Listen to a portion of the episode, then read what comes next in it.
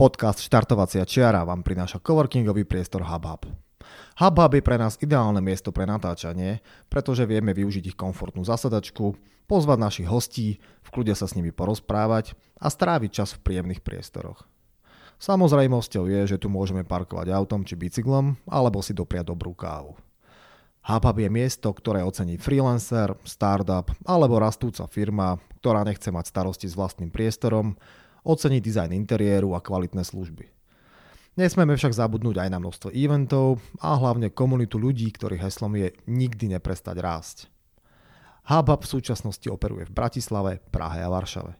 To je však len ich štartovacia čiara a táto sieť sa bude rozvíjať v ďalších mestách a krajinách.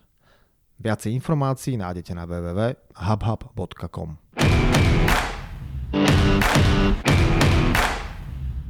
Ak hľadáte dovolenkovú destináciu na Slovensku, máme pre vás tip. V lone prírody šťavnických vrchov, nedaleko Banskej šťavnice je ukrytý moderný a štýlovo zariadený Antošíkov Majer.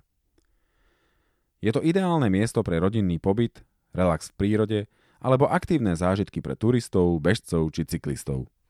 Strávte svoj čas na mieste, kde na vás príroda šepká tisícom hlasov.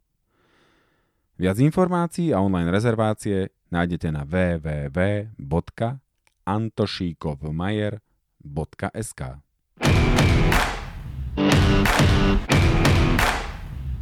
Vítajte pri ďalšom vydaní nášho podcastu Štartovacia čara. V prvom rade sa vám všetkým chceme ospravedlniť za veľkú pauzu, ktorú ste si s nami museli pretrpieť. Mali sme veľký záväzok, že začneme opäť v septembri, ale naše časové možnosti nám to neumožnili, takže sme si toho vedomí a budeme sa to snažiť napraviť v ďalších častiach. Práve preto ale po tejto veľkej pauze máme pre vás veľmi zaujímavého hostia. Všetci, čo sa pohybujú v bežeckej komunite, ho asi poznajú. Je to Vilo Bendík, ktorý nám všetkým sprostredkováva bežecké zážitky nás tým, že ich natáča vyrába filmy a má za sebou zaujímavý životný príbeh, ako sa dostal k behu samotnému, takže dnes sa budeme rozprávať o tom, ako sa Vilo k behu dostal, aké sú jeho plány, ako spája kreativitu a behanie a myslím, že tých tém bude nekonečno. Takže Vilo, vitaj. Ahojte, ja v každom prípade ďakujem za pozvanie. Myslím si, že toto je projekt, ktorý som nielen ja, ale veľa ľudí čakalo na slovenskom trhu, takže držím palec, nech to sype a veľmi rád som, že som mohol prijať pozvanie. Super, ďakujeme, tak e, ešte raz vítaj aj za mňa. No tak e, poďme hneď e, na začiatku sa trošku možno pobaviť o tebe, kto si, čo si, to znamená, aké je, aké je možno tvoje pozadie, z čoho sa neskôr dostaneme k tomu, že čo robíš dnes a aké sú tvoje plány do budúcnosti, tak skús sa nám trošku možno otvoriť. Tak, no ja si vo všetkých životopisoch od LinkedInu až po profesionálne CVčka píšem vlastne svoju kariéru tak, jak som ju začal, to znamená, že som robil Eh, dlhé roky pre veľké korporácie. Začínal som eh, v slovenskom T-Mobile, kde som riešil priamy marketing dlhé roky. Odtiaľ neskôr som sa presunul do súkromnej sféry, ale v zápäti na to som dostal zaujímavú ponuku stráviť nejaký čas v Microsofte. Takže som dva roky sa venoval slovenskému Microsoftu a potom som už definitívne zduchol z, z korporátneho sveta. Tá, ten dôvod môj, prečo som ja vlastne sa rozhodol definitívne skončiť s takým tým naozaj korporátnym životom od rána do večera, work hard, play hard, alebo ako sa to hovorí. Work smart, not hard. tak e, ten dôvod bol hlavne ten, že ja som za tie roky absolútne zanedbal e, svoje zdravie, to je prvá vec. A druhá vec, ktorá sa už nedá nejakým spôsobom opraviť a zopakovať je, že som zanedbal tak trošku aj svoju rodinu. A tak som si povedal, že možno ešte pred svojou 40 je čas to nejakým spôsobom zreštartovať a pustiť sa možno do niečoho iného, takže som takými rovnými nohami skočil do sveta súkromného biznisu. Začal som, začal som podnikať, ale ten úplne najdôležitejší dôvod, prečo som to spravil, bol ten, a to stále hovorím a nikto ma neberie vážne, že som si, chcel zachrániť život. Lebo v čase, keď som odchádzal z korporácií v roku 2013, tak som mal 125 kg, mal som niekoľko rokov už veľmi zlé e, krvné testy, vysoký tlak, bral som ťažké lieky, mal som problém výjsť na zbojnickú chatu, čo bola v mojom detstve vec, ktorú som bežne aj v mladosti robil, tak som nedokázal výjsť na zbojnickú chatu. Čiže to bolo naozaj také, že možno spamätanie sa v poslednej chvíli, že hop, chlapče, tak e, toto nie je cesta, ktorú by si mal v živote, e, ktorú by si mal ísť. No a dôležité povedať, že v tomto kroku ma významne podporila moja manželka, ktorá e, keď počula, že teda chcem takýto, takýto odvážny krok spraviť, tak ma v tom maximálne podporila a povedali sme si, že ideme do toho. Takže to bol ten začiatok a to bolo to, kedy som sa začal venovať možno, že aj svojmu zdraviu a tak ďalej a tak ďalej. Toto môžem potvrdiť, pretože my sme sa v Microsofte nejaký čas stretli a ja si pamätám, že keď si odchádzal, tak si odchádzal ako taký ten uh, vysmiatý chalanisko, ktorý je tak trošku pri tele. Potom som ťa nejaký čas nevidel a zrazu som len na Facebooku po, nepamätám si, aký dlhý, aký dlhý rozdiel tam bol, som zrazu začal vidieť tvoje fotky, na ktorých bol iný človek. Zrazu som videl človeka, ktorý behá, ktorý vyzerá oveľa zdravšie, teda musím povedať, vyzerá mladšie.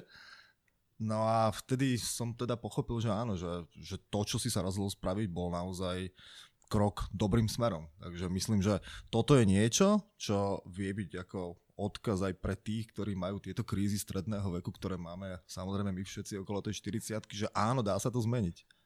No, e, kríza stredného veku v súčasnosti asi nie je o drahých autách a ženách, jak sa hovorí, ale je o tom, že každý ide robiť triatlon. Presne tak. Pre mňa, pre mňa uh, trvalo mi to presne rok, rok 2014 eh, bol rok eh, plný tréningov. Ja som spravil jednu vec, v ktorej mi významne pomohol môj bývalý kolega z T-Mobile Ivan Bošňák, ktorý v tej dobe manažoval veľké fitko v Bratislave a pomáhal som mu v tom fitku s marketingom a samozrejme som do toho sveta okamžite naskočil. A zobral som si trénera a rok som poctivo makal. A pre mňa naj, najväčšia satisfakcia potom bolo, že nie je to schudnutie, eh, čo bolo akože základ pre, pre nejaké zdravie do budúcna, ale to, že keď som o rok prišiel k môjmu lekárovi a robil mi krvné testy, tak vlastne kompletne všetky parametre som mal zrazu v normále, čo znamenalo, že postupne som mohol aj začať pracovať na tom, aby som sa zbavil liečby hypertenzie s ťažkými liekmi. Takže to, to bola taká primárna vec, ktorá sa podarila po roku zostabilizovať a odvtedy v podstate iba pokračujem ďalej. A spomenul si rodinu, to znamená, že e, to hobby, šport, e, horí, beh a tak ďalej, po prípade iné, myslím, že aj skialp u teba prichádza e, do reči. Zdieľate to spoločne? No, určite áno. Ja už mám v podstate veľké deti a som veľmi rád, že sa mi podarilo sa dostať späť do formy, pretože automaticky, ako náhle som sa vrhol do všetkých týchto športových vecí, ktoré som 20 rokov zanedbával, tak decka sa okamžite pridali, takže chodíme spoločne.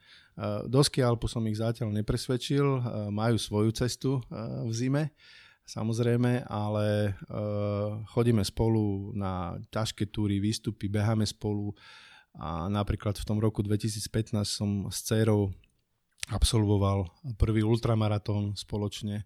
Dali sme spolu 50 km prešpolského ultratrailu, čo bol pre mňa ako oca, že obrovský zážitok a musím sa priznať, že som v cieli za stĺpikom uh, v Rači plakal a bol to veľký zážitok, takže áno. Čiže prakticky, keď hovoríš o tej zmene, čo teda si spravil, aby sa z teba stal taký človek, aký si teraz? Myslím teda po tej fyzickej stránke. Bol to tréning, strava, porať tým, ktorí to chcú urobiť, že aká bola tvoja cesta? No poviem to možno trošku tak, tak inak, ako by si možno čakal.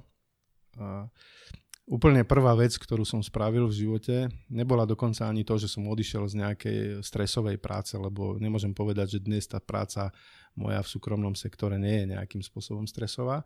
Ale čo je podstatný rozdiel je, že e, v tejto chvíli sa môžem ja sám rozhodovať, že s kým pracujem a jednoducho to, že sa zrazu začneš obklopovať ľuďmi, ktorí uh, nie sú stresujúci faktor v tvojom živote, ak to mám tak slušne povedať, tak uh, zrazu uh, sa to úplne mení. Hej, takže ja som ochotný uh, dneska robiť čokoľvek, ale určite nie s ľuďmi, ktorí na mňa pôsobia negatívne alebo sa negatívne správajú. Takže to je tá prvá vec, čo sa mi podarila zmeniť No a to ostatné to prežíva každý, ktorý sa rozhodne niečo zmeniť. To znamená pohyb prvorady, ten pohyb je zaujímavý v tom, že okrem tréningu v telocvični ja som stretol úplne náhodou Martina Urbanika v tom roku 2014, ktorý blázon spravil to isté a začal organizovať Ultra Trail, Stefanik Trail.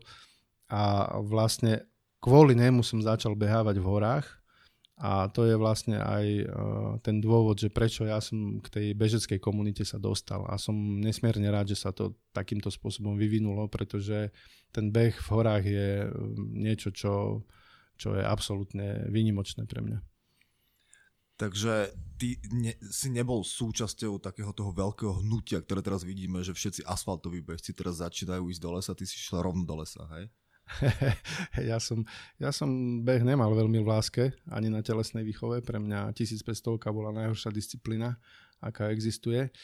Ale e, ten beh e, pri nižších tepoch, e, v nižšom tempe, v horách, kedy idete v noci alebo idete ráno v hmle, vychádza slnko, srnky okolo vás behajú, je, je niečo, čo vám donese také endorfiny, ktoré nezažijete nikde na žiadnom asfalte, podľa môjho názoru. Teda neskúsil som to, možno by so mnou nesúhlasili všetci bežci, ale ako v tom lese je to naozaj niečo úplne iné. No, my sme tu s Lubom Okruhlicom rozoberali aj to, že pri dlhom behu sa dajú e, zažiť aj iné stavy halucinačné, takže možno keby si bežal nejaký Badwater ultramarathon, zažil by si aj tieto zážitky, ale to je už iná téma. E, to, čo sme už možno spomenuli na začiatku, a, a teraz sa mi to možno trošku spája, že vidíš v tej prírode zaujímavé veci, či je to nejaký prírodný úkaz, alebo východ, západ slnka, zvieratá a tak ďalej, tak ty si nezostal len pri tom, že sa na to pozeráš, ale e, vidíme od teba už aj príspevky, poviem to tak krásne fotky napríklad na Instagrame, respektíve si sa dostal k tomu, že si najskôr možno s telefónom, potom s nejakou lepšou technikou začal tie veci aj snímať v pohybe. Ako to začalo? Kde, kde bol ten nejaký moment, že si sa k tomu takto dostal? No, ono to e, v skutočnosti začalo ďaleko predtým. Ja som kedysi dávno, ešte, ešte v, čas, v časoch, keď som bol v T-Mobile, vlastnil nejakú mini DV kameru, e, ktorá pracovala na magnetickom princípe úplne niečo iné ako dnes. E, takže stiahoval som do počítača cez Firewire rozhranie filmy a strihal som si to na nejakých veľmi zvláštnych softveroch, ktoré si už nepamätám, jak sa volali. A spravil som také domáce filmiky nejaké pre rodinu o včelárení a podobne a dokonca film o včelách, ktorý som vtedy natočil, e, veľmi zaujal decka v školách a veľa detí to aj videlo a v živote nevideli, ako sa chytá roj včiel a ako sa s nimi pracuje, takže je to veľmi zaujímavý zážitok pre nich. No a ja som sa tomu dlho, dlho nevenoval a nie som ani vzdelaný filmár, ani nič podobné, ale stala sa taká vec, že e, Martin Urbanik si vymyslel projekt, že prebehne e, cez 12 vysokohorských chat vo Vysokých Tatrách a ja som mu mali zrobiť podporu. E, dal sa dokopy s Tomášom Kačmarčikom, vybrali si termín, ktorý z hodou okolností bol nádherný a ja som vlastne plánoval okolo toho logistiku. No a už keď som tam bol pri tom, tak som samozrejme zapol telefón a nahrával som to na nejaký telefón, nejaký smiešný fotoaparát a chalanom som dal na hlavy GoPročky a oni sa stále zo mňa smiali, že o jasné, tak dáme nejaký klipík na, na YouTube. No a ja som si potom k tomu sadol a spravil som to trolilinku koncepčnejšie, spravil som z toho nejaký krátky filmik, 36 minútový, No a sme ho dali tak na skúšku na nejakých pár festivalov a film sa tak zapáčil, že dokonca sme vyhrali cenu divákov v Trenčine. A ten film dodneska mi ľudia volajú, že by ho chceli vidieť, takže ho posielam na kadejaké drobné festivaliky v Česku a na Slovensku.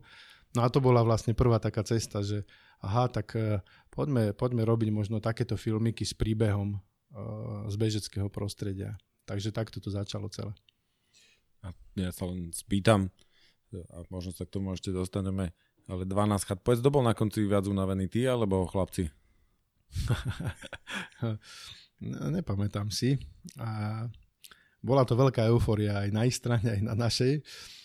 No Martin to mal ťažké hore tým kopcom na tú poslednú chatu, ale e, ja som, ja som to, keďže som spravil, spravil logistiku k tomu celému projektu, tak som mal spočítané kilometre na tej trase a ja keď som nakoniec počítal, koľko sme my nabehali, vlastne my sme nešli po magistrále ako chalani, ale my sme chodili ako podporný tým vždy hore a dole, hore a dole, hej.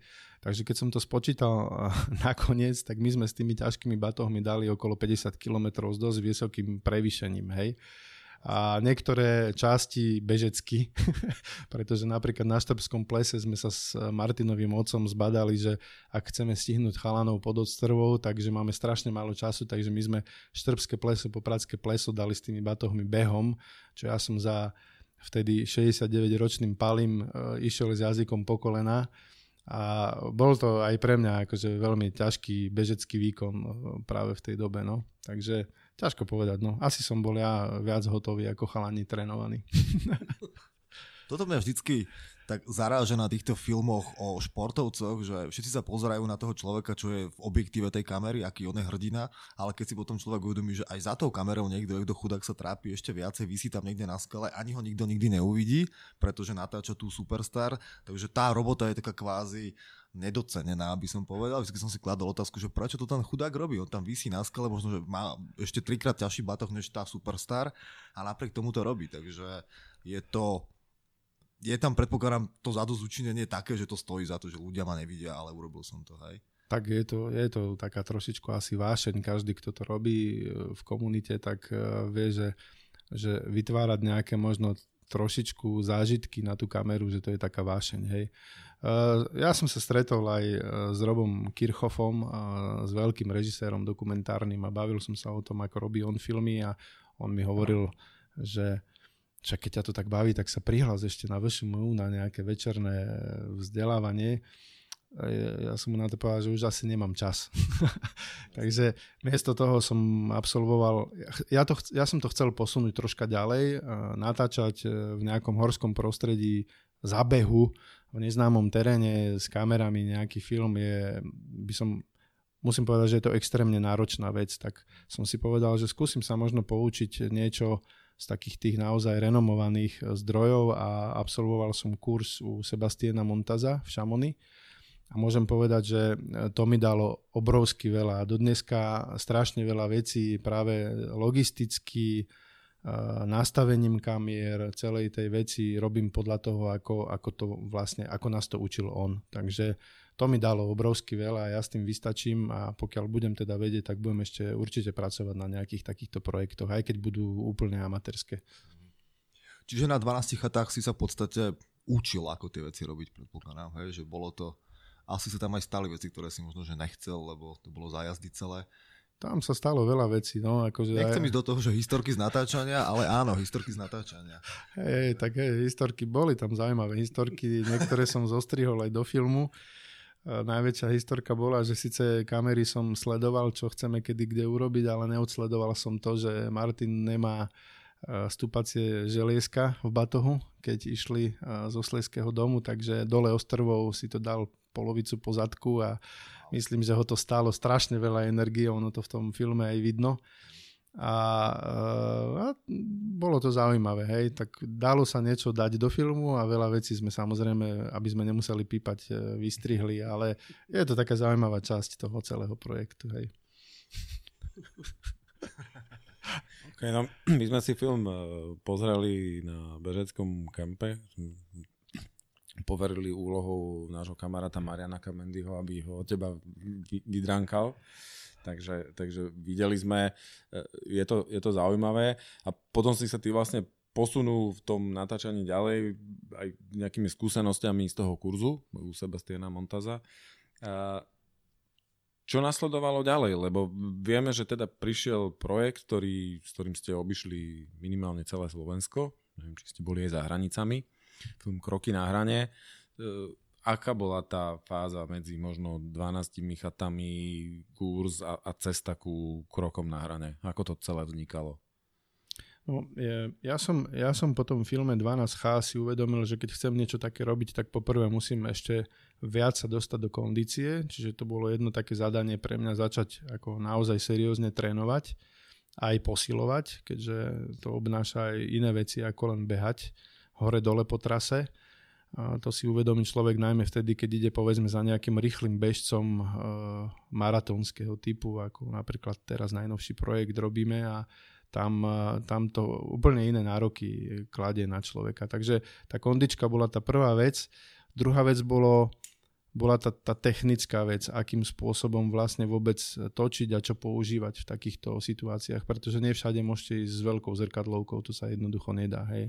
A na to bol ten kurz seba montáza vynikajúci, pretože on sa pohybuje vo vysokých horách a potrebuje to spraviť absolútne minimalisticky, takže to bola obrovská škola pre mňa. A tretia vec bola také testovanie si vlastných schopností a na to som si spravil taký maličký projektik, ktorý si tak súkromne pre seba volám, že Beautiful Day. Je to projektik, ktorý sa dá, dá nájsť na mojom e, YouTube kanále Bendik Films. A sú to vlastne také iba krátke filmiky, kde si testujem vlastne tú výbavu, ktorú si kupujem, vylepšujem a vždy sa potom vyberiem dohovor sám so sebou a natočím nejaké drobnosti a potom to zostriham priamo v mobile a vyskúšam, jak to vyzerá na obraze. Čiže to je vlastne taký pracovný projektik, vôbec to nemá ambíciu byť nejaká že sledovaná vec a niečo ako robia youtuberi, je to vyslovene testovací projekt pre mňa samého. Takže, takže to boli také moje kroky k tomu, aby som možno spravil nejaké, nejakú kvalitnejšiu prácu. No a do toho potom prišiel samozrejme Martin Urbaník e, s nápadom úplne iného charakteru, úplne z iného sveta a začal mi rozprávať príbeh Vrbu a Veclera, čo ma samozrejme okamžite chytilo. Nakúpil som knihy, bolo to v lete, išiel som na dovolenku, na dovolenke som si knihy prečítal, chodil som zamračený po pláži, robil som si poznámky, nenávidel som celý svet, mňa nenávidela rodina za to. a E, z tých poznámok potom vlastne vzýšol, vzýšiel taký, taký prvý koncept, ako by sa celý ten projekt dal spraviť. Samozrejme, to, že to je z úplne iného charakteru, je už len o tom, že vlastne bolo treba kompletne zmapovať tú trasu úteku Vrbu Veclera, v čo nám pomohol významne Robo Schmidt, ktorý sa tomu venoval už pár rokov. Takže to bola vlastne taká najväčšia výzva, zmapovať to, zapísať to do nejakého GPX záznamu a naplánovať to potom tak, aby ten tým ľudí, ktorý to bude natáčať, sa nestratil v tých lesoch a aby sme spoločne natočili čo najviac z tej neznámej trasy. Hej. Treba si uvedomiť jednu vec, že ani tí bežci netušili vlastne do čoho idú, keď sme ich vypustili ráno z Auschwitzu, tak sa pustili do neznámeho terénu a išli iba podľa nejakého GPX záznamu a netušili, akým terénom kadiaľ pôjdu. To v tom filme potom aj vidno, že tie podmienky boli tak extrémne v niektorých chvíľach, že sa brodili po kolena v snehu, v blate a podobne, takže to bol taký veľmi zaťažkajúci projekt. No a pre mňa to bola najväčšia výzva v tom, že ja som si práve povedal, že to je tak dôležitá vec, že toto už nebudem robiť nejakým spôsobom sám, ale oslovil som e, profesionálnych filmárov, ľudí, ktorí robia pri filme a poprosil som ich, že ak by tento projekt ich zaujal, že či by do toho išli. A musím povedať, že som bol prekvapený, že sa nám podarilo dať dokopy v podstate 21 členný tím profesionálov, aj ľudí, ktorí to robili vyslovene preto, že to chceli robiť a všetci e, za vlastné prostriedky vo vlastnom súkromnom čase e, sa pustili do realizácie. Takže takto sme sa vlastne preklopili k filmu Kroky na hrane. Ja by som sa možno opýtal, keďže našou ambíciou je dostať tento podcast aj mimo tej našej uzavretej ultrabežeckej komunity, tak pre tých, ktorí netušia, čo sú kroky na hrane, môžeš dať krátke intro, že aká je idea toho filmu a o čo tam teda išlo? Dobre, uh, to je presne áno. Uh, Kroky na hrane je v podstate film o uh, v ktorom sa snúbia v podstate tri príbehy. Ten prvý príbeh je príbeh Vrbu a Veclera, čo boli dvaja Židia, ktorí boli deportovaní počas slovenského štátu do koncentračných táborov na polskom území, čo bola vtedy veľkonemecká ríša. Skončili v Auschwitzi a po nejakom plánovaní a vývoji eh, v tom samotnom koncentračnom tábore sa dostali v podstate do nejakej vybranej skupiny, ktorá by mala sa pokúsiť ujsť a povedať svetu, že čo sa v tých koncentrákoch vlastne deje, že sa tam vraždí. Hej. Takže oni si naplánovali ten útek spoločne s ďalšími väzňami a podarilo sa im ujsť. Podarilo sa im prekonať v podstate celé polské územie až na slovenskú hranicu v Skalitom, kde im pomohol, eh, na tej ceste im pomohlo veľa ľudí, ale v Skalitom im pomohol Ondrej Čanecký, ktorý ich tam stretol otrhaných, zničených a hovorí sa, že vlastne on im zachránil život tým, že ich zobral k sebe domov, napriek tomu, že riskoval, že príde o život za takúto pomoc. A to je vlastne taký ten druhý príbeh v tom filme. Ten príbeh Ondreja Čaneckého, ktorý mohol ich udať, mohol ich si nevšímať, tváriť sa, že ich nevidí, ale on spravil úplne neuveriteľnú vec, zobral ich domov, dal im najesť, nechal ich odpočinúť a pomohol im dostať sa do Žiliny. V Žiline potom vznikla správa Vrbu a Veclera, ktorá obletela celý svet a ktorá bola takým veľkým snom aj Vrbu aj Veclera, že pomôže zachrániť nejakých Židov pred deportáciami v tom čase. Takže to je, to je ten príbeh, o ktorom, o ktorom je tá historická časť.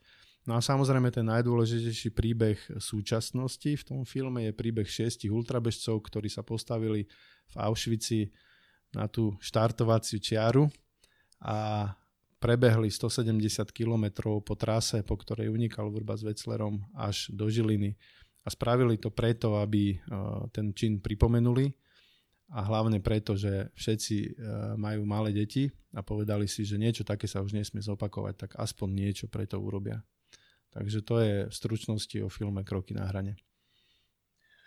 Ja si myslím, že a teraz aby to nevyznalo nejako zle, že už aj keby si žiaden iný film nenatočil, tak toto je taká veľká vec, že to som si istý, že toto ťa prežije. Ale uh, nechcem ti tu teraz akože medové motúzy popod, popod nos ťahať. Pointa je tá, že uh, ja osobne som veľmi dojatý z tohto, akože z tohto filmu, pretože vy ste sa rozli urobiť vec, ktorá je práve v dnešnej dobe podľa mňa veľmi dôležitá, že treba pripomínať to, čo sa stalo, keďže už pamätníkov je menej a menej, ak vôbec nejaký a tie historické pravdy potom začínajú zanikať v tom šume, ktorý tu akože máme. Takže ja ti týmto akože chcem zložiť poklonu za to, za to ako ste to spravili. Uh, je to taký silný príbeh, že na každom to predpokladám niečo zanechá. A vy, ktorí ste boli priamo v centre toho diania, si myslím, že ste to prežívali asi najsilnejšie.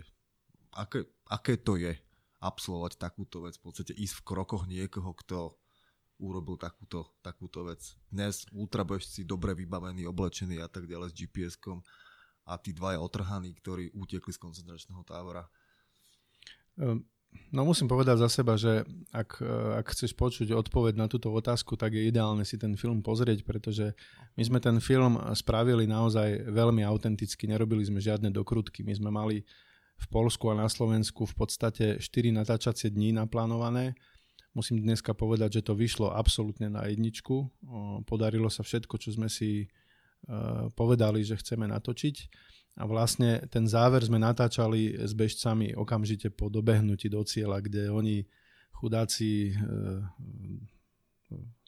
zničení po dobehu 170 km v ťažkom, ťažkom teréne, čo sa sami vyjadrili, že to bol brutálny terén, ktorý prekonali, tak sme ich posadili do stoličky a kladli sme im otázky. Takže v tom filme oni priamo hovoria, ako to prežívali. A jednu z vecí, ktorý, ktorú povedali všetci, je, že pre nich v konečnom dôsledku najťažšie nebolo to zabehnúť v tých stopách Vrbu a Veclera, ale i sa pozrieť do toho Auschwitzu.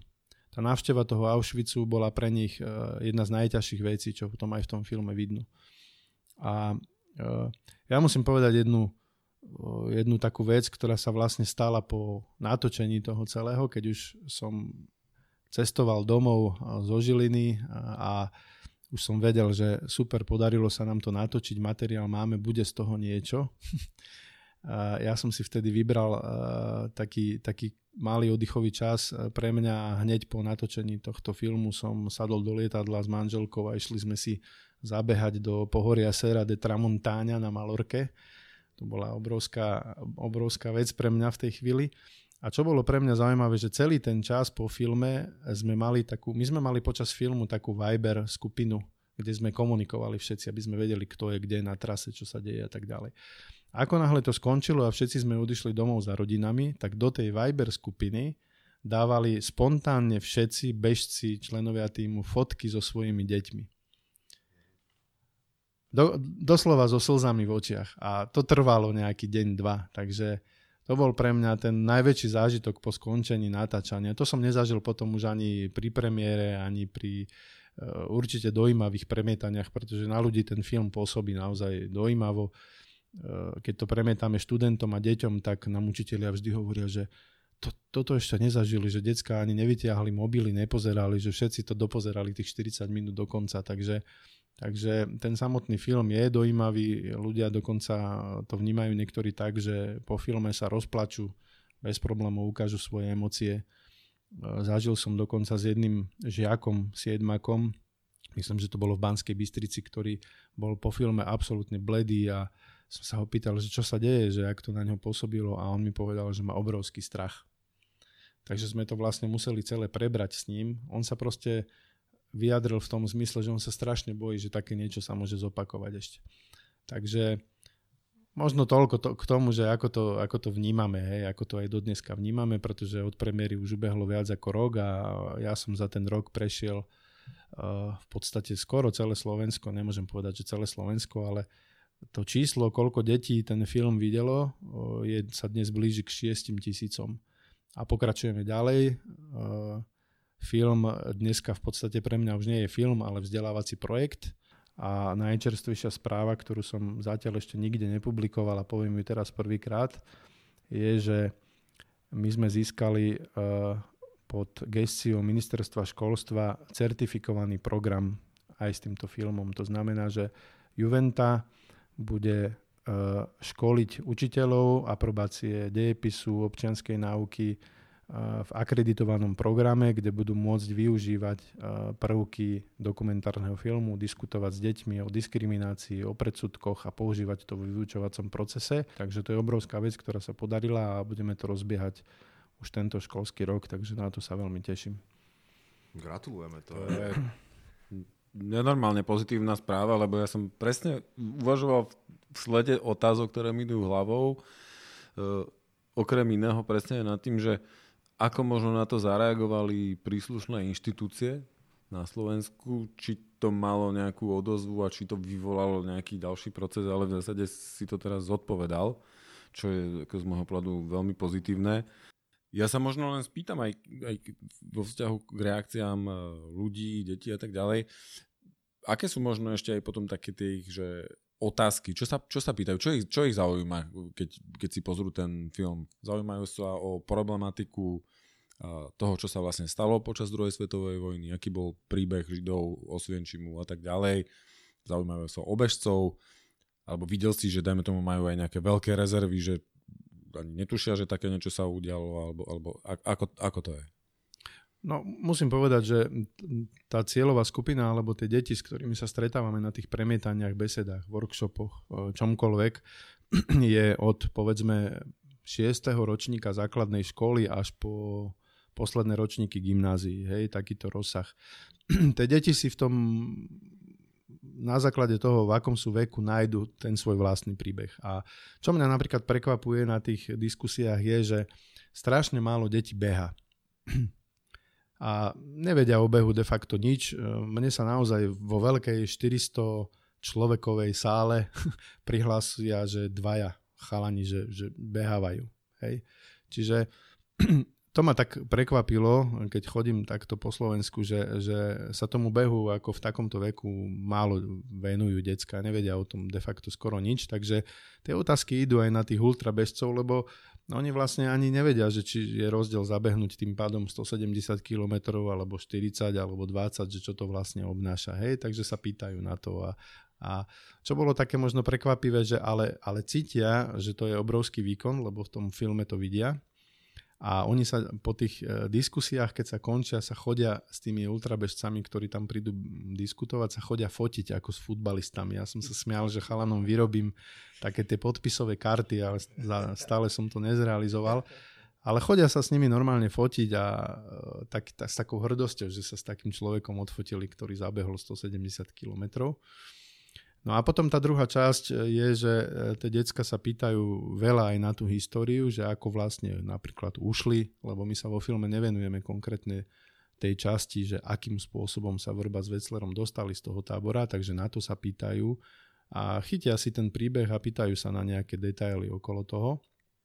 A na niektorých diskusiách samozrejme zabrdnú aj do otázok, ktoré sa týkajú samotných deportácií. Hej, zažili sme priamu otázku od študenta gymnázia, myslím, že to bolo v Skalici, kde sme premietali film ako súčasť Zabudnutého Slovenska s Andrejom Bánom, tak prvá otázka študenta bola, že čo si myslíte o Tisovi?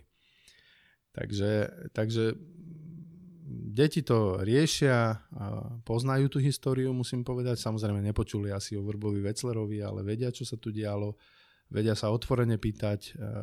Musím povedať, že na rozdiel od mnohých dospelých diskutujúcich, tie decka sú otvorené, majú menej predsudkov a ak ich majú, tak opakujú to, čo im doma rozprávajú rodičia. Čiže napríklad typicky na východnom Slovensku, keď sa bavíme, tak sa bavíme naozaj skoro vždy o cigánoch a o tom, akí sú neprispôsobiví, akí sú asociáli a podobne. Hej. Čiže tie deti to počujú doma a vlastne toto potom prezentujú ako nejakú vec, ktorá je jasne daná. Hej. Takže asi takéto reakcie cez celé Slovensko máme pri tých diskusiách. To je ťažko na toto reagovať nejakou, nejakou ďalšiu otázku. Ja si myslím, že pre tých, ktorí ten film videli, tak tí veľmi dobre chápu, o čom hovoríš. Pre tých, ktorí ho nevideli, tak určite si ho všetci odporúčame, aby si ho pozreli. Čo nás vedie k úplne praktické otázke, že distribúcia toho filmu je do nejakej miery limitovaná, chodíte ho prezentovať po školách a tak ďalej. A aká je možnosti mať človek, ktorý si ten film chce pozrieť? No, e, ja som, keďže vznikol už takýto druhý filmík, uh, tak som si povedal, že musím trošku nejak to uh, dať do nejakého do nejakého formátu, tak som si sám pre seba založil takú platformu, volám to, že kreatívna platforma, ktorá sa volá, že Bendik Films. Ja keďže nie som filmár, ani študovaný, ani nemám ambíciu byť veľkým filmárom alebo niečo podobné, tak som si povedal, že tá, tá moja silná stránka je dať dokopy e, ľudí, mladých, starších, akýchkoľvek, ktorých zaujíma film ako taký a dať ich dokopy pri zaujímavých projektoch.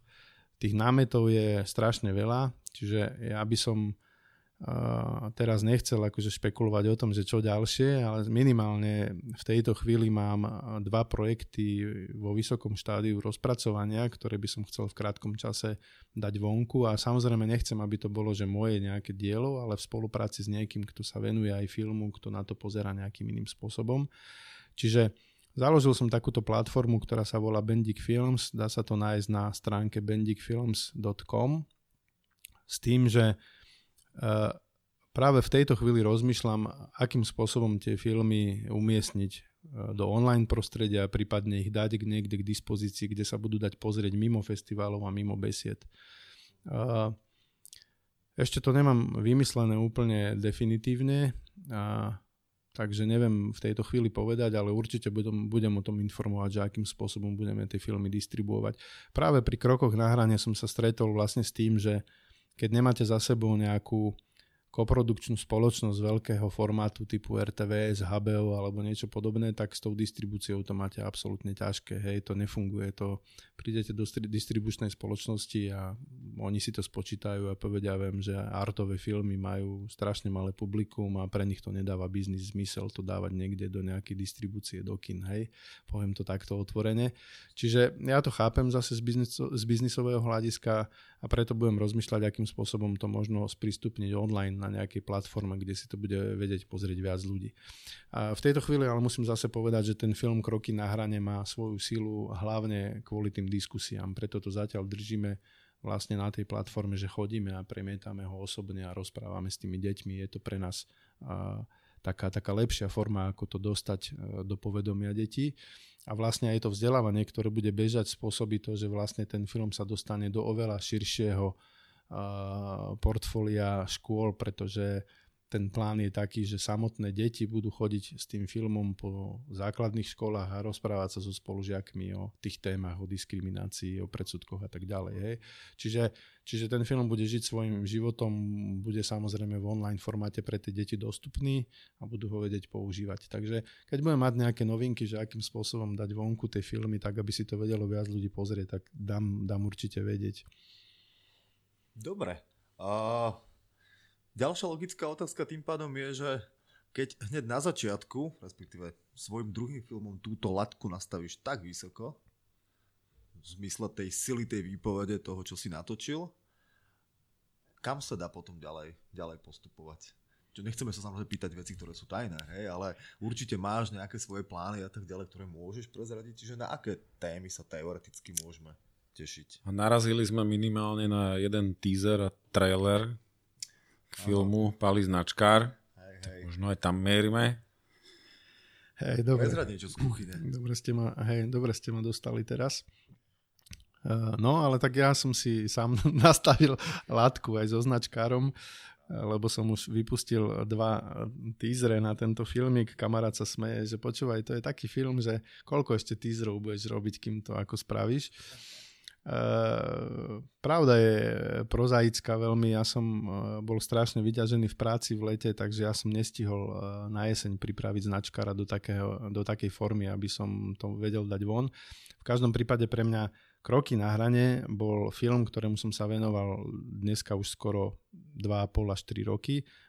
Musím povedať, že veľmi temné obdobie, pretože som sa musel prehrísť veľmi ťažkými témami z našej histórie a e, mám doma hrbu knih o holokauste, o psychológii nacistov až po, neviem, po Eichmana a jeho procese v Jeruzaleme, takže som potreboval túto kapitolu uzavrieť, čo sa mi dúfam teraz už darí.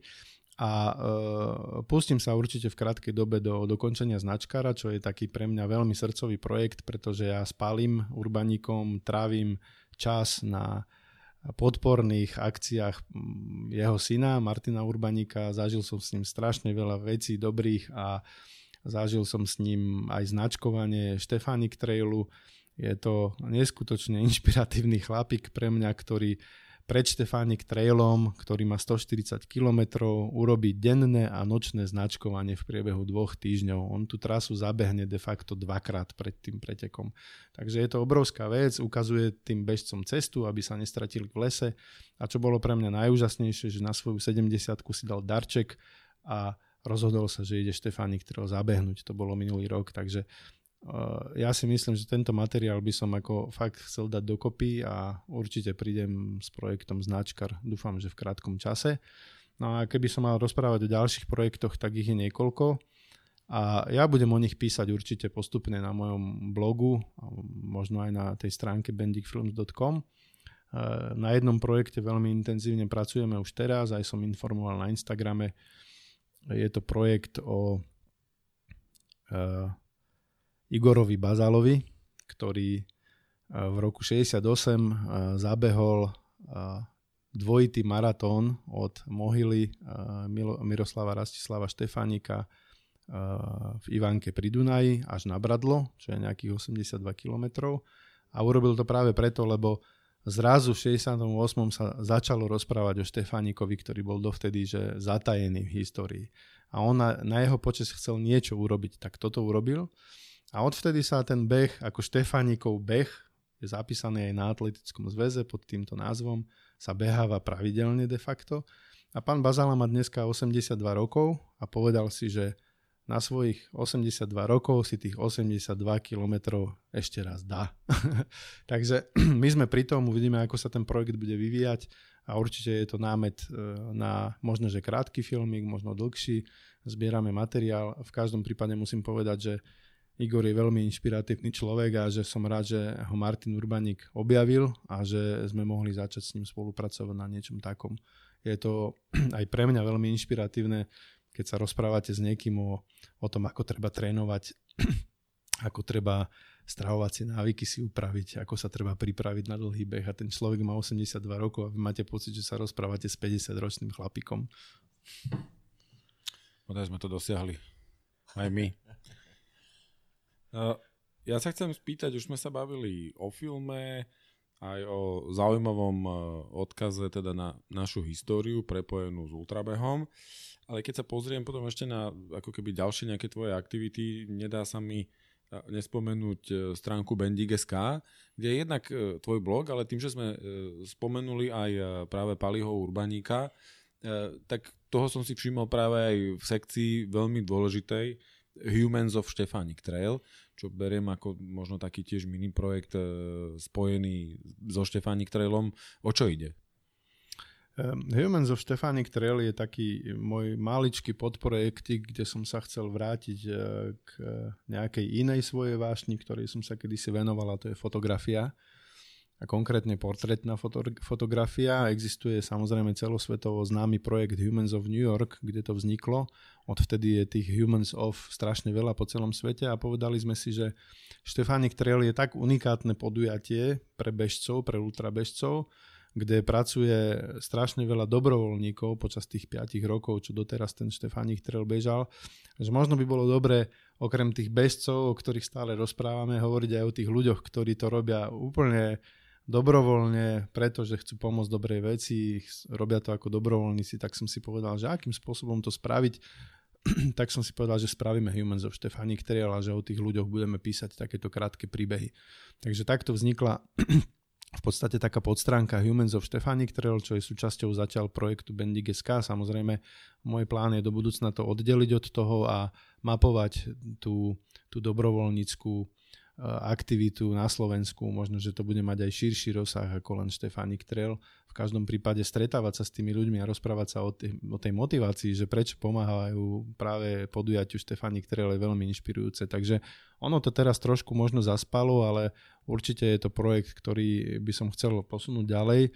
Ja som už spravil preto aj nejaké kroky, Snažil som sa dohodnúť s mladými fotografmi, ktorí študujú fotografiu, s ľuďmi, ktorí by sa zaujímali o portrétnu fotografiu a začleniť ich do toho procesu, aby si robili vlastne svoje vlastné fotky a príbehy, také tie mikropríbehy. Takže a v stručnosti k tomu toľko. My sme sa s Martinom Urbanikom v podcaste, ktorý sme spravili, veľmi intenzívne venovali tej téme dobrovoľníctva.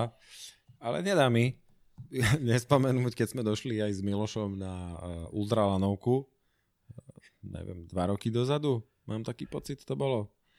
A bol tam taký pán, volá sa William Bendík, v roli dobrovoľníka a orga, spoluorganizátora a prvá otázka bola, ty čo tu chceš s tým pupkom? Bral som to ako uh, podpichnutie a nakoniec sme, to, nakoniec sme to zvládli, ale ako bolo to veľmi úsmevné. Doteraz na to spomínam. To sa stalo? A, áno. A ešte predtým sme sa do, dokonca stretli, ak si spomínaš, na Ponitrianskej stovke. V, nie, nie, nie, nie, na Ponitrianskej stovke a s Kýcov, podľa mňa, na občerstvovačke. Tam, tam teda si sa o nás postaral, dobre, že sme masáž nedostali a, a nakoniec nás to teda pozbudilo a dokončili sme, ale hovorím, že na tieto dva momenty, ale hlavne na tú ultralanovku, vždycky si spomeniem, jak som tam proste od preto polnocov došiel a od čo tu chceš s tým pupkom.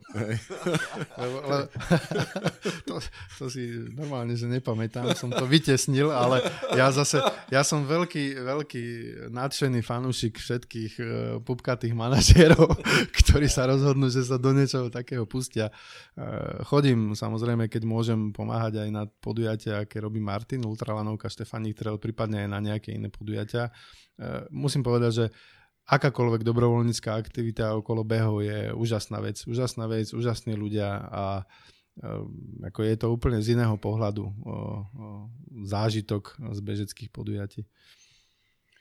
A dá ti to v zásade aj tú príležitosť vrátiť požičané a tak ďalej. E, možno sa len spýtam, chystá sa teraz niekam ešte do konca roka, možno v začiatku roka. Spomínal si ešte, keď sme sa tu stretli, predtým, než sme stlačili to červené tlačítko. E, Štefánik Trail. E, bude niečo ešte dovtedy v svojej športovej kariére? Priamy útok.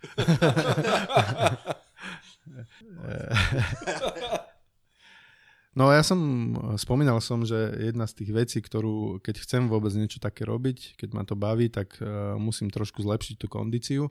A som si povedal, že po tých e, pár rokoch, odkedy sa mi podarilo s tým niečo spraviť, je teraz čas, práve teraz, to posunúť na troška ešte inú úroveň a možno si vyskúšať, aké to je reálne odbehnúť ultramaratón nie v dĺžke 50 km, ale možno naozaj dlhší ultramaratón. Takže v tejto chvíli som sa pustil do Eh, intenzívneho tréningu, ktorý síce by mal trvať pod vedením trénera 8 mesiacov, ale, eh, ale ja by som samozrejme chcel to nastaviť tak, aby tie moje návyky a zvyklosti z tohto tréningu potom pokračovali aj ďalej, ako hovorí pán Bazala, že celý život treba trénovať, nie sa chystať na nejaké preteky, takže to je môj cieľ a moja motivácia. Takže určite sa púšťam teraz do takých troška intenzívnejších tréningov a dúfam, že sa možno stretneme niekde aj na nejakom preteku, ako že, že ma budete niekde rýchlo obiehať v prvých kilometroch a budete sa čudovať, že čo tam ja pupkaty robím. Mišo ti to vráti s tou poznámkou. Hej. Ja musím povedať pre tých teda, ktorí, ktorí Vila nepoznajú, že uh, sledovať jeho Instagram je pre mňa teda jedno z veľkých potešení, pretože tie fotky, ktoré tam dáva zo svojich behov sú naozaj úžasné. Všetky linky na, na, na Vilové stránky, jeho, jeho account na Instagrame a tak ďalej dáme teda potom pod túto epizódu, takže všetky budete môcť nájsť. Ale moja otázka teda smeruje tam, že kde sú tvoje najblúbenejšie miesta na behanie? Pretože to, čo dávaš, sú naozaj krásne veci, tak povedz nám niečo kde ty chodíš rád behať a prečo? No ja bývam, ja bývam už asi 10 rokov e, v Marianke, to je blízko pri Bratislave, e, taká malá dedinka s tým, že hneď nad Mariankou sú nádherné malé Karpaty, ktoré sa ťahnú až po Bradlo, potom sú tam biele Karpaty a tak ďalej. Tie malé Karpaty sú malé hory, ale musím povedať, že ja 7 rokov, čo som býval rovno pod nimi, som tam nebol ani raz a teraz tam trávim doslova, že každý deň. Takže ak by sme sa mali baviť o tom, že čo sú moje najobľúbenejšie, tak asi naozaj tie bežecké chodničky v Malých Karpatoch sú neskutočné. Ja tam dokážem tráviť noci, dokážem tam tráviť dni, zimu, leto, tie chodníky sú nádherné, akýkoľvek si vyberiete. Ja chodím vlastne smerom od Marianky e, smerom na Pajštún, a ďalej na Bielý kríž a ešte ďalej po Vysokú záruby, čiže to sú všetko trasy, kadeľ vedie aj Štefanik Trail a musím povedať, že keby som si mal vybrať, že ktoré sú najobľúbenejšie, tak ich je tam strašné množstvo. Napríklad Cerovka je síce cyklistická trasa, ale keď si to dáte bežecky, tak je to trail, ktorý vám bude zavidieť hoci kto aj v Kalifornii. Hej. Takže to je jedna taká vec tým, že pochádzam z Tatier, teda spod Tatier, tak samozrejme Vysoké Tatry sú pre mňa obrovská vec a keďže som videl Tomáša Kačmarčíka, že sa dá po kameňoch aj behať, tak, e, tak som si povedal, že budem chodievať aj tam a snažím sa, keď mám voľný čas, e, keď cestujem na východ, tak sa vždy snažím zastaviť v Tatrách a stráviť tam minimálne jeden deň, dva, prespať na nejakej chate a dať si nejaký okruh. A samozrejme, takisto tam je strašne veľa obľúbených miest. A viem si to predstaviť v hoci ktorom pohorí. To, čo som spomínal, tá séra de Tramontáňa vznikla spontánne na Malorku všetci chodia na pláže a my sme objavili, že tam je vlastne nádherné pohorie, cez ktoré vedie 120 km trail, kamenná cesta, ktorá je neuveriteľne nádherná a možno by som dal do placu výzvu, že ja trénujem aj preto, aby som tú cestu absolvoval. Takže zverejním budúci rok nejaký termín a kto by sa chcel so mnou do toho dobrodružstva pustiť, tak môžem garantovať e, e, obrovské zážitky 120 km nad morom, bežíte, vidíte stále more, hory a uh, môžete tam zažiť také veci, ktoré na kontinente nezažijete. Je tam trošku odrazajúce to prevýšenie, ktoré je cez 8000 metrov, ale myslím si, že sa dá, to dá natrénovať. Takže keď sa niekto pridá, budem rád. Budeš to celé natáčať na kameru, predpokladám, hej? Kameru nechám doma, aby som ju ani, ani, ani len nevytiahol z vrecka. Čiže keď pôjdeme s tebou, tak vlastne môžeme teraz natočiť dokument my o tebe, hej, že sa dostaneš ty do toho hľadačika tej kamery. Dobre, dohodnuté. A... Ja som chcel len povedať, že určite e, z hľadiska motivácie, lebo o tej sa často bavíme v našom podcaste, o tej bežeckej a aj turistickej motivácii, ja doporučujem sledovať Výlov Instagram, lebo Výlov vždycky vyjde počasie a chodí len na tie pekné miesta. A, a ja vždycky, keď sa na to pozriem, tak si poviem, kurník šopa, sedíš doma, sedíš v robote, nevadí, ideš. Hej? Pretože tie fotky naozaj stoja za to, nielen tým, že naozaj vždycky je na nich pekne, ale aj tou kompozíciou je proste vidieť, že, že máš to v ruke a vieš tie momenty zaujímavým spôsobom zachytiť. Na to proste vždycky nákopne, že proste choď. Hej, viete, ak je to s Instagramom, hej, že ten život, ktorý ukazujete na Instagrame je diametrálne odlišný od toho, čo žijete. ale, ale ja mám jednu takú zásadu, ktorú občas poruším, ale snažím sa aj držať, že ja naozaj dávam aktuálne fotky z nejakých ciest a tripov, ktoré robím, takže nemali by sa tam objavovať nejaké fotky historické. Takže aktuálne projekty a akurát keď niekde, niekde vysím na skale tak a vidím nejaké, ne, niečo pekné, tak to odfotím a aktuálne fotky tam dávam. Bavíme sa teraz už slušnú dobu o, o veľmi takých e, veselých, pozitívnych, motivačných veciach. Ja sa predsa len ešte vrátim k tomu, o čom sme sa bavili a to je uh, film Kroky na hrane. Stretol si sa aj s negatívnymi reakciami? No musím povedať, že asi vytesňujeme tie negatívne veci, lebo si v tejto chvíli vôbec neviem spomenúť, že či nejaké negatívne reakcie boli. Samozrejme, v rámci internetových diskusí som zažil všeličo od e, vyčitiek, že čo stále točíme furt len o tom istom holokauste a že čo nenatočíme film o nejakých iných, o gulagoch alebo o niečom podobné. A vždy doporučujem tým ľuďom, že veď nech sa páči, však ako to je tiež dôležitá a zaujímavá téma, tak natočte o tom film, ako môžete to urobiť takisto, ako to robím ja. Takže to sú také reakcie, potom sú samozrejme reakcie také nenavistného charakteru až po také, že zažili sme v nemenovanom meste a nemenovanej škole, že nám dokonca uh, riaditeľ školy vytýkal, že, to, že takýto film premietame deťom na, na festivale horských filmov, že prečo to robíme, hej. A bol veľmi nepríjemný. Uh, samozrejme, on si to potom neskôr uvedomil, čo povedal, takže bol sa neskôr aj ospravedlniť. Takže tých zážitkov rôzneho charakteru máme, máme veľa. Ale ja si na také tie výrazne, že negatívne sa priznám, že nespomínam. My nikdy neťaháme do diskusí o tomto filme politiku. My sa stále bavíme o tej rovine, e, ktorú som naposledy na Instagrame odprezentoval, že keby že vagabundi a všetci títo tyrani a vrahovia by nikdy nemali príležitosť urobiť toľko zlá, keby ich nepodporila práve tá mlčiaca väčšina. A proti tomu my chceme niečo spraviť, aby sme neboli len tou mlčacou väčšinou. Ja sa ešte spýtam jednu takú vec, ktorá ma zaujíma aj vo vzťahu k tej dnešnej diskusii. Bavili sme sa o tom, čo ťa primelo k tomu možno začať behať. Eh, bavili sme sa o motivácii faktoroch, faktoch, ktoré ťa k tomu doviedli, k tomu, ako si začal točiť, máš možno nejakých pár takých jednoduchých základných rád aj pre ľudí, ktorí by chceli niečo podobné ako ty robiť, keď už teda bavíme, dobre, choď, natoč, bol si na kurze, máš už nejakú svoju prax, čo by si možno dal v takých jednoduchých pár radách ako odkaz ľuďom, ktorí by chceli zobrať na začiatku možno len ten mobil alebo nejaký kompakt, neskôr zrkadlovku, kameru, ako sa dostať k točeniu pohybu na horách? Tak e, to dúfam, že nepočúva nejaký e, kameraman alebo režisér e, študovaný.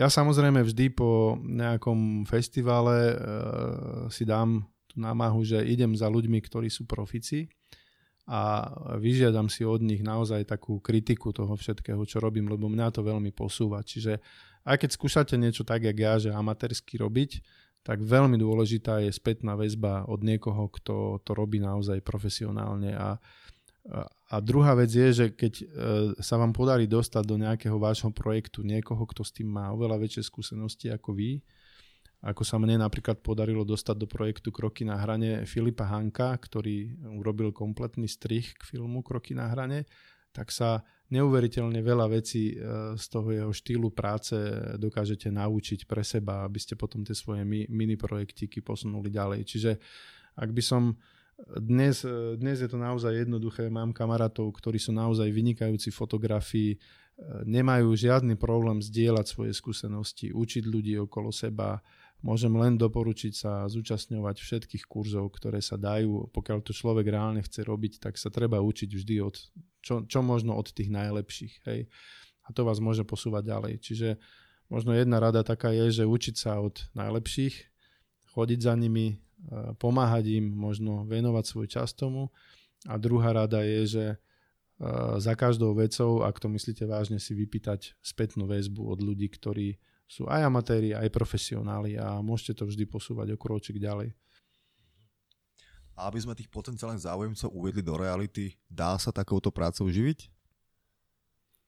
To neviem povedať, pretože ja zatiaľ som robil iba nekomerčné projekty a samozrejme, že samozrejme, že e, niekedy mi napadne, že dobre, ako by sa to dalo možno posunúť do nejakej komerčnejšej sféry. No, e, priznám sa, že, že nemám veľmi v pláne to robiť komerčne a tým, že nie som profesionál filmár, tak nebudem mať nikdy ani filmársky štúdio, nebudem ani žiadne reklamy skúšať točiť, ani nič podobné. A e, či sa dá komerčne? No podľa mňa možno sa nájde niekedy e, nejaký projekt, ktorý bude ochotný niekto zafinancovať z nejakých zdrojov a vtedy si môžete minimálne pokryť náklady a ten čas, ktorý na tom strávite, to si viem predstaviť, ale že by sa dalo z toho vyslovene komerčne žiť, to, to si osobne nemyslím. Čiže financuješ si to sám, aj, keď to zjednoduším. Asi tak by som to povedal sám a samozrejme financujú to aj ľudia, ktorí do toho idú so mnou. Jedna z tých vecí, ktorú som možno aj na tom kurze so sebo, sebou Montazom zažil, alebo ktorú som sa ho priamo pýtal, je, ako to funguje komerčne, keď pracujete s top atletmi sveta, ako je Kilian Jornet. A dával mi veľmi prekvapivé odpovede, ktoré ale nebudem takto na mikrofón rozprávať. Ale možno, že ľudia si myslia, že, že sa dá tá komercia nejak veľmi ľahko robiť, no nie je to úplne tak. Hej. Tam je strašne veľa vecí, ktoré, do ktorých hovoria sponzory, o ktoré majú záujem distribučné spoločnosti, mediálne spoločnosti. Musíte byť na úplne inej úrovni, aby ste dokázali nejakým spôsobom si z toho spraviť živobytie. Prešli sme si všetky veci, ktoré sme mali v pláne si s tebou prejsť. Ja si myslím, že to bolo veľmi zaujímavé. Keby sme išli do hĺbky, tak tu môžeme sedieť ešte ďalšiu hodinu. Ale aby sme to celé nejakým spôsobom zosumarizovali. Ty si bol kedysi človek, ktorému beh nehovoril nič. V dnešnej dobe beh, predpokladám, tvorí a veci okolo neho tvoria veľkú súčasť tvojho života. Vieš jednou vetou povedať, ale môžeš aj dvoma, že koľko budeš potrebovať, čo tebe beh priniesol? Dobre, skúsim odpovedať, e, čo mi priniesol konkrétne beh. E, no, beh je jedna z malých súčastí toho, čo ma postretlo e, po mojom Big Bangu, kedy som si povedal, že to musím zmeniť, lebo umriem.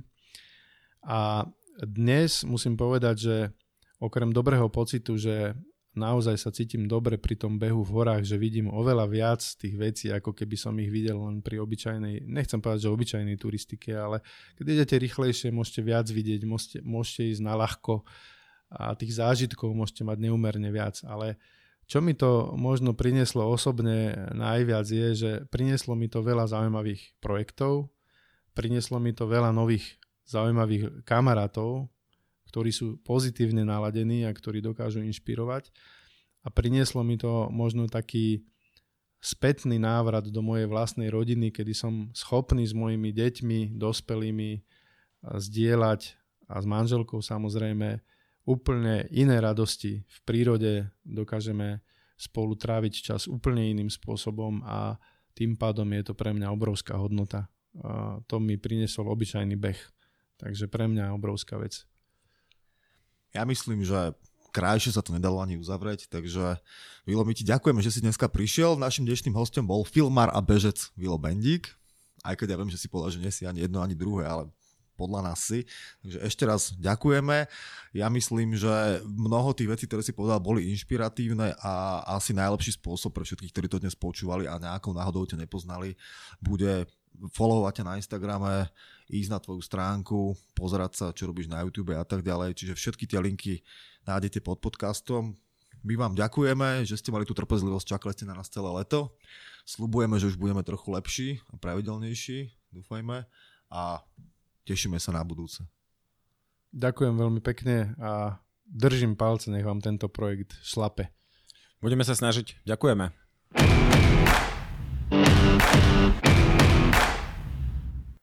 Počúvali ste podcast Štartovacia čiara, v ktorom vám Miloš a Mišo prinášajú inšpiratívne príbehy zaujímavých osobností. Všetky dôležité informácie nájdete na našom webe www.štartovaciačiara.sk kde sa môžete prihlásiť ku odberu podcastu, aby ste nezmeškali ďalšiu epizódu.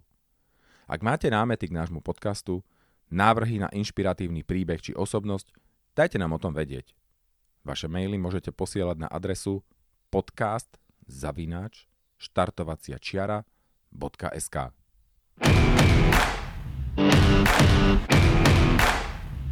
Podcast Štartovacia čiara vám prináša coworkingový priestor HubHub.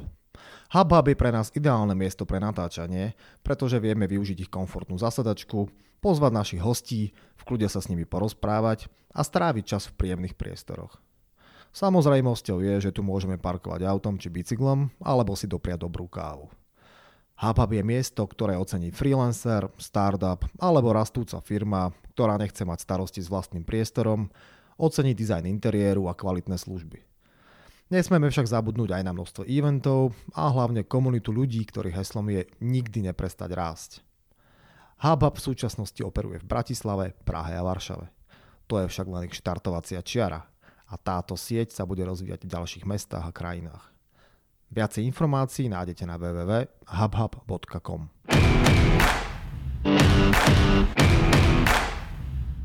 Ak hľadáte dovolenkovú destináciu na Slovensku, máme pre vás tip. V lone prírody šťavnických vrchov, nedaleko Banskej šťavnice je ukrytý moderný a štýlovo zariadený Antošíkov majer. Je to ideálne miesto pre rodinný pobyt, relax v prírode alebo aktívne zážitky pre turistov, bežcov či cyklistov. Strávte svoj čas na mieste, kde na vás príroda šepká tisícom hlasov. Viac informácií a online rezervácie nájdete na www.antošíkovmajer.sk